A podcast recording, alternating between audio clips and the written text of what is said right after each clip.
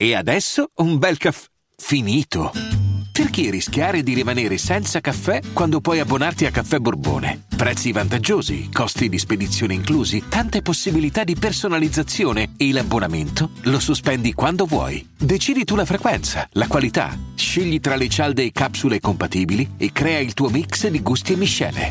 Mai più senza caffè con l'abbonamento Caffè Borbone. Tutte le info su caffèborbone.com.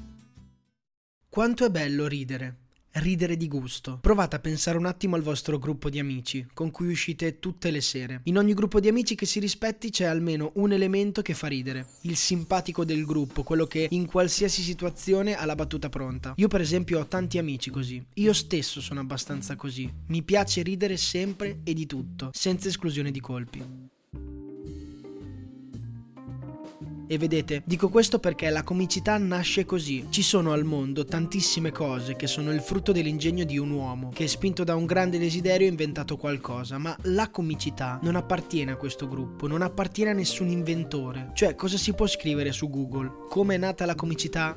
No, la comicità nella storia non è nata, c'è sempre stata dentro le persone. In ogni bar, in ogni ristorante, bagno al mare, cena tra amici, gruppo di lavoro, la comicità c'è e c'è tramite delle persone che ce l'hanno dentro, che ci sono nate. Immagino che anche i ramapitechi ridevano intorno al fuoco la sera perché magari uno di loro era inciampato in un bastone. Se ci pensate un attimo, la comicità è come avere i capelli neri o biondi, ricci o lisci, è una cosa genetica, nel DNA dell'uomo. E vi dicevo, in tutti i ristoranti, in tutti i gruppi di di amici, in tutti i locali c'è la comicità, ci sono le risate ed è proprio così che in Italia si è poi strutturata la comicità. Strutturata nel senso che c'era e qualcuno ha deciso pian piano di spettacolarizzarla, di renderla ancora di più per tutti. L'Italia ha una grande tradizione di comicità d'osteria, se possiamo chiamarla così, cioè una comicità pura e sincera, quella dell'oste che passa in mezzo ai tavoli e dà da dire ai clienti, oppure quella del cameriere che fa le battute mentre prende gli ordini. Insomma, è così. La comicità non nasce, la comicità c'è sempre stata, nei posti dove la gente si riunisce. Ecco, nasce dall'incontro con un'altra persona. L'unica condizione necessaria affinché ci sia la comicità sono due persone, almeno due persone. E quindi sì, vediamo che nella storia semplicemente un giorno qualcuno ha deciso di ufficializzarla la comicità, tanto è la sua bellezza. Non so neanche se il termine giusto è ufficializzarla, ma insomma renderla evento, renderla al pubblico, anzi creare dei luoghi privilegiati in cui la comicità è esplicita. Quindi è impossibile dare una data di inizio della comicità, ma questa puntata invece ha un inizio ed una fine. Oh,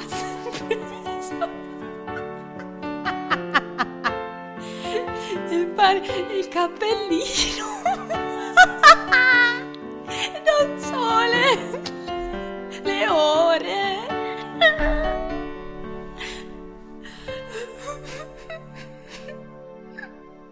L'inizio lo riconduciamo nel 1959, pieno dopoguerra. I coniugi Gianni e Angela Bongiovanni aprono un ristorante a Milano e lo chiamano Gigo. I locali sono ricavati in un seminterrato in una palazzina stile Liberty in via Monterosa 84, oggi fermata all'otto della metro accanto all'ippodromo. Il locale non ha un fatturato troppo alto, i Bongiovanni non sono troppo contenti, per cui decidono di trovare un concept più interessante. Trasformano i ristoranti in un locale per trovarsi e ascoltare buona musica. Quindi già nel 1962 ribattezzano il locale come Intras Derby Club e poi solo Derby Derby Club. In poco tempo questo nuovo locale diventa uno dei centri di incontro di personaggi, professionisti e sportivi della Milano più in. È frequentato da architetti che lo arredano, da musicisti che suonano e da comici che si esibiscono su quella pedana che Gianni e Angela Bongiovanni hanno sistemato con su un pianoforte e una batteria.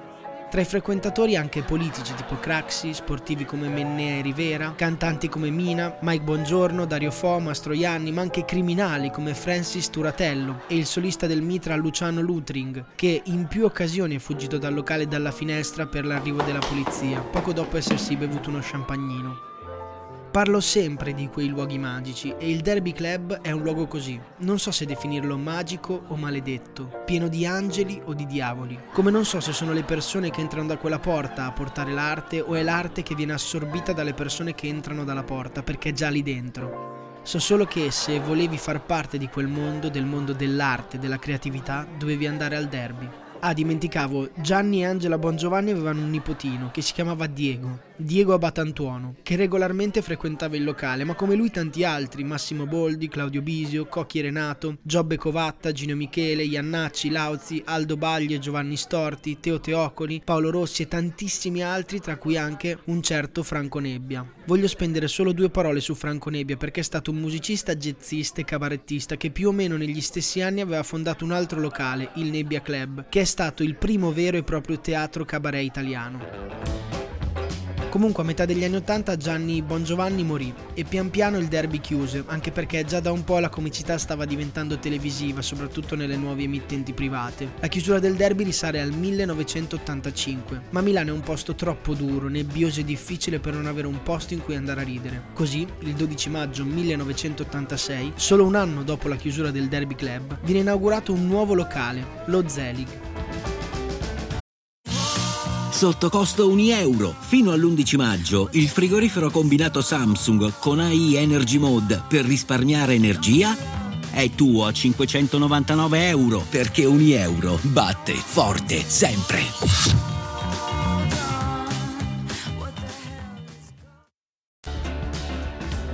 Questo post è ricavato dai vecchi locali del Circolo Cooperativo di Unità Proletaria, al civico 140 di Viale Monza a Milano. E il locale è guidato da una cooperativa il cui responsabile si chiama Giancarlo Bozzo, affiancato dalla direzione artistica di Luigi Vignali e Michele Mozzati, conosciuti anche come Gino e Michele, e da Gabriele Salvatores.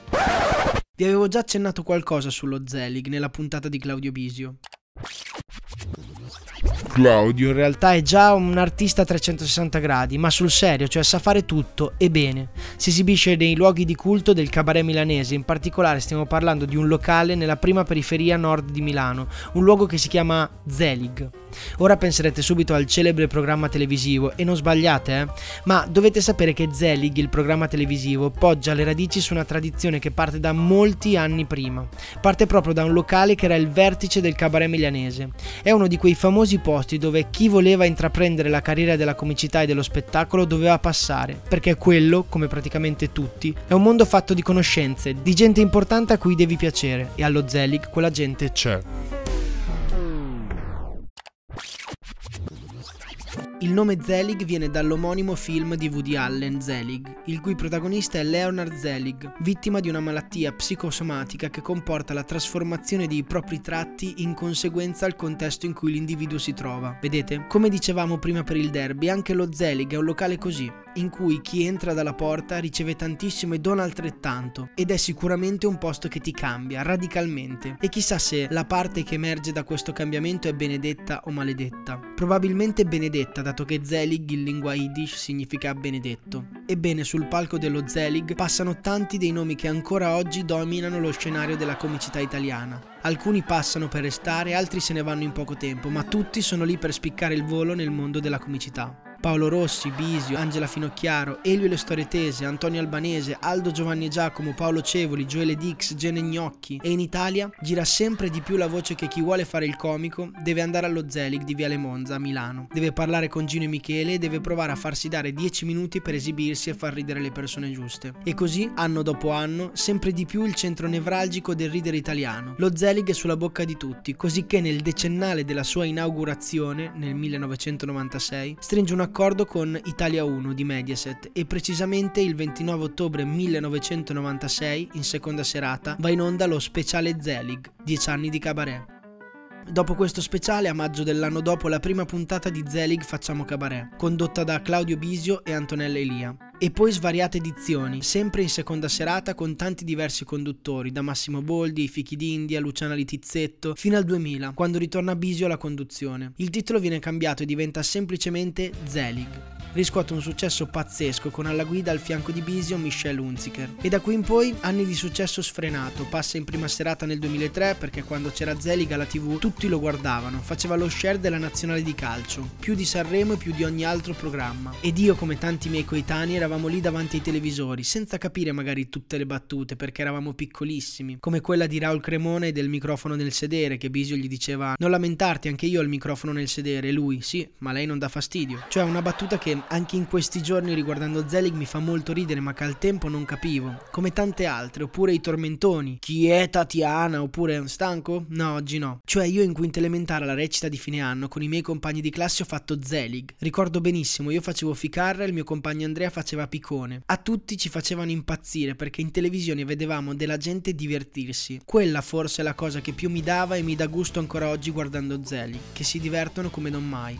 E allora viva la comicità, viva lo scherzare e il ridere di gusto e viva Zelig.